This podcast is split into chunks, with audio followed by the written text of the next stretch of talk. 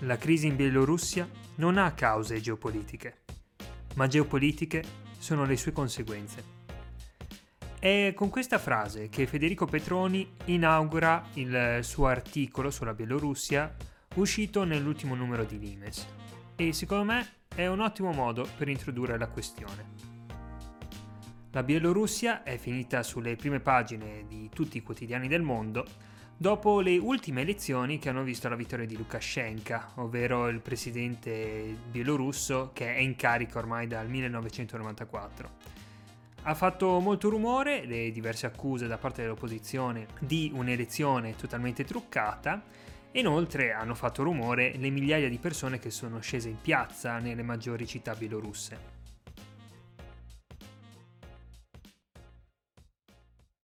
Ma per capire veramente cosa sta succedendo in Bielorussia bisogna prima fare un passo indietro, bisogna capirne la storia. Infatti, quando parliamo di Bielorussia, bisogna capire che essa è una nazione che per molti secoli ha fatto parte di entità ben più grandi di lei.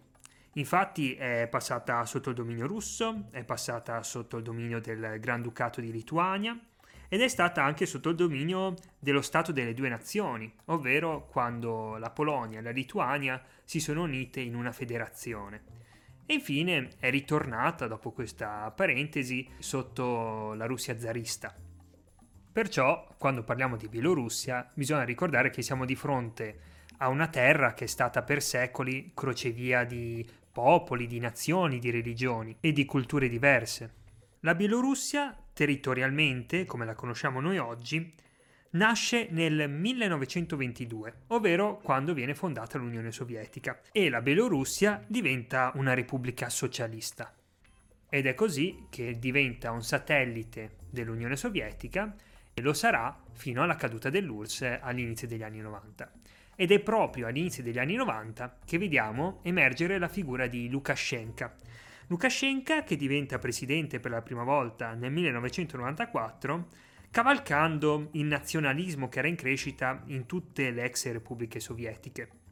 Però comprende fin da subito l'enorme importanza che avrebbe avuto un legame con la Russia Infatti dal punto di vista economico appoggiarsi a questo paese, seppur eh, in quel periodo in crisi, risultò fondamentale per il benessere della Bielorussia. E infatti, ad esempio, uno dei trucchetti con cui la Bielorussia riuscì a imporsi dal punto di vista economico era quello di comprare petrolio russo a basso prezzo per poi rivenderlo all'estero a un prezzo maggiorato. Gli ottimi rapporti con la Russia durano dal 1994 fino al 2014, ovvero l'anno in cui avviene un cambio di rotta dal punto di vista geopolitico della Bielorussia. E cosa succede nel 2014?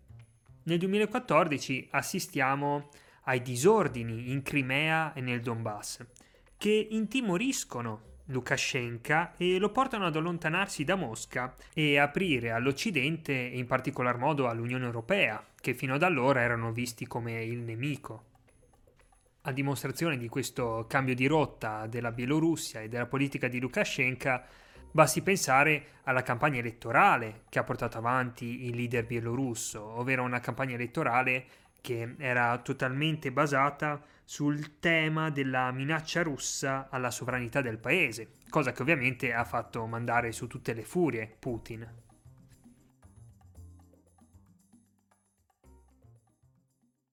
Ormai, secondo praticamente tutti gli analisti, il regime di Lukashenko è giunto al capolinea. Come detto, la crisi, comunque il processo di trasformazione, è nato da almeno 5 anni e la richiesta di cambiamento ormai è stata portata persino sulle piazze da centinaia di migliaia di persone.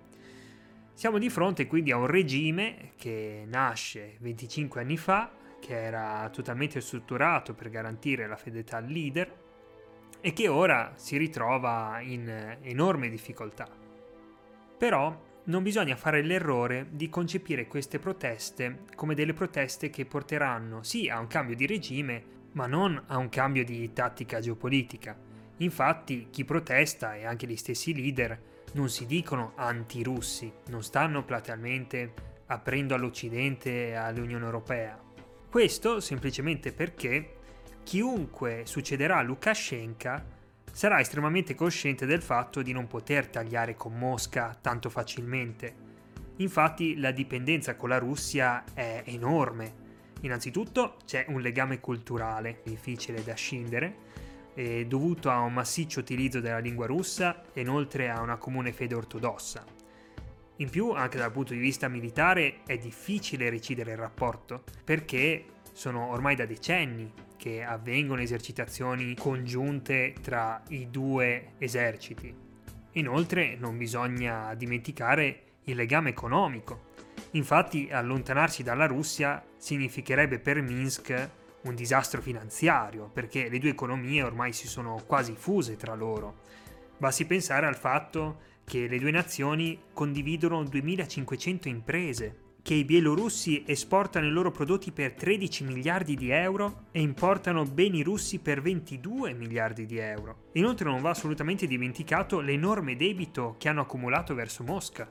Perciò, come già detto in precedenza, non sarà molto facile per i bielorussi tagliare il cordone ombelicale che li lega con la Russia. E questo legame con la Russia è fortemente sentito da tutta la popolazione, e si tratta del dato geopolitico più importante di tutta la situazione, ovvero il fatto che i bielorussi non si vogliano staccare da Mosca.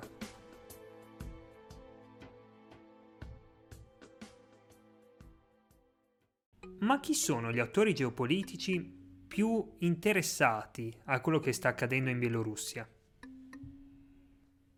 Ormai si pensa che in Europa sia sorta una nuova cortina di ferro e la Bielorussia sorge proprio su di essa. E trattandosi di una cortina di ferro mutevole, ci sono molte nazioni che competono tra loro per spostarla. Tra questi emergono principalmente quattro attori geopolitici, ovvero la Russia, gli Stati Uniti, la Germania e l'insieme dei vari stati che confinano con la Bielorussia o che comunque confinano con la, con la Russia stessa, ovvero gli stati baltici, l'Ucraina e la Polonia, tutti quanti accomunati da un sentimento russofobo. Se osserviamo la Russia, e in particolar modo la sua strategia geopolitica, vediamo che è di vitale importanza tenersi stretta la Bielorussia. Infatti la Bielorussia è concepita dai russi come un cuscinetto essenziale per proteggersi da attacchi esterni inoltre i bielorussi sono l'ultimo popolo europeo che possono chiamare alleato e perciò senza Bielorussia Mosca si troverebbe letteralmente circondata e inoltre arretrerebbe di molto la sua linea difensiva e si esporrebbe maggiormente a attacchi esterni. Inoltre, per Mosca la Bielorussia ha un ruolo geostrategico fondamentale. Infatti da lì passano i flussi di gas e petrolio verso l'Europa e inoltre la Bielorussia è una via storica di invasione dalla Russia e per la Russia.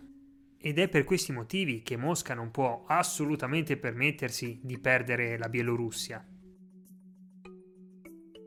Gli Stati Uniti invece sembra che si limitino solamente a osservare, infatti il loro obiettivo strategico evidentemente è quello di portare la Bielorussia oltre la cortina di ferro senza però sparare un singolo colpo. Sembrano infatti determinati a voler lasciare al tempo il lavoro sporco, convinti del fatto che col passare degli anni i rapporti tra Minsk e Mosca si deterioreranno.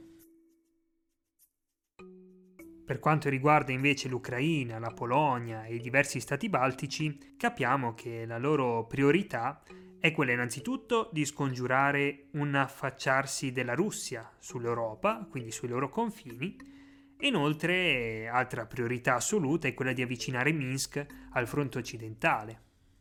Gli attori più attivi da questo punto di vista sono Polonia e Lituania, i quali per ragioni storiche che ho citato anche prima ritengono la Bielorussia cosa loro. E ai motivi storico-culturali si aggiunge anche il fatto che comunque in Bielorussia vivono delle minoranze polacche e lituane. Da un punto di vista pratico, Polonia e Lituania sono i due paesi che aiutano maggiormente i manifestanti bielorussi.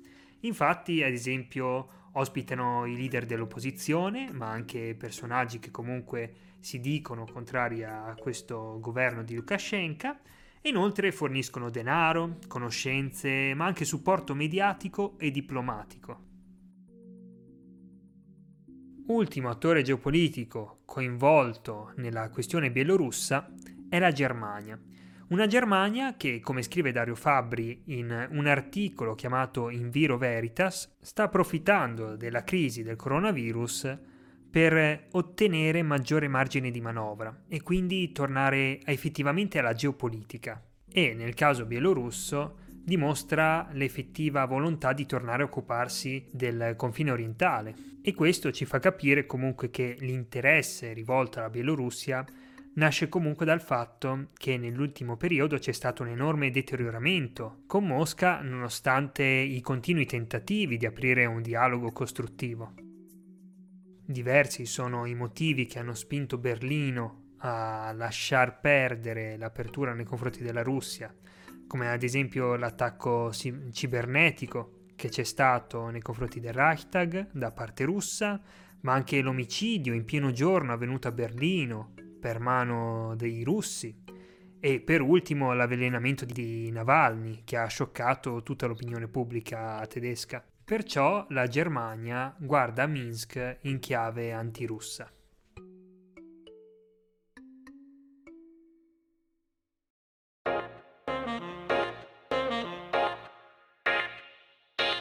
Il podcast finisce qui, spero di essere stato abbastanza chiaro, di essere riuscito a spiegare in maniera anche abbastanza scorrevole quello che è successo e quello che sta succedendo in Bielorussia in questi anni e soprattutto negli ultimi mesi. Consiglio per chi volesse approfondire il numero di Limes è la storia bellezza. Non fatevi ingannare dal titolo perché è un numero sì dedicato alla storia e all'utilizzo che ne viene fatta in ambito geopolitico, ma ha un'ultima parte totalmente dedicata alla Bielorussia, dove trovate degli articoli davvero molto interessanti sull'argomento, in particolare consiglio quello di Federico Petroni, che è davvero illuminante sul tema. Grazie per aver ascoltato e alla prossima!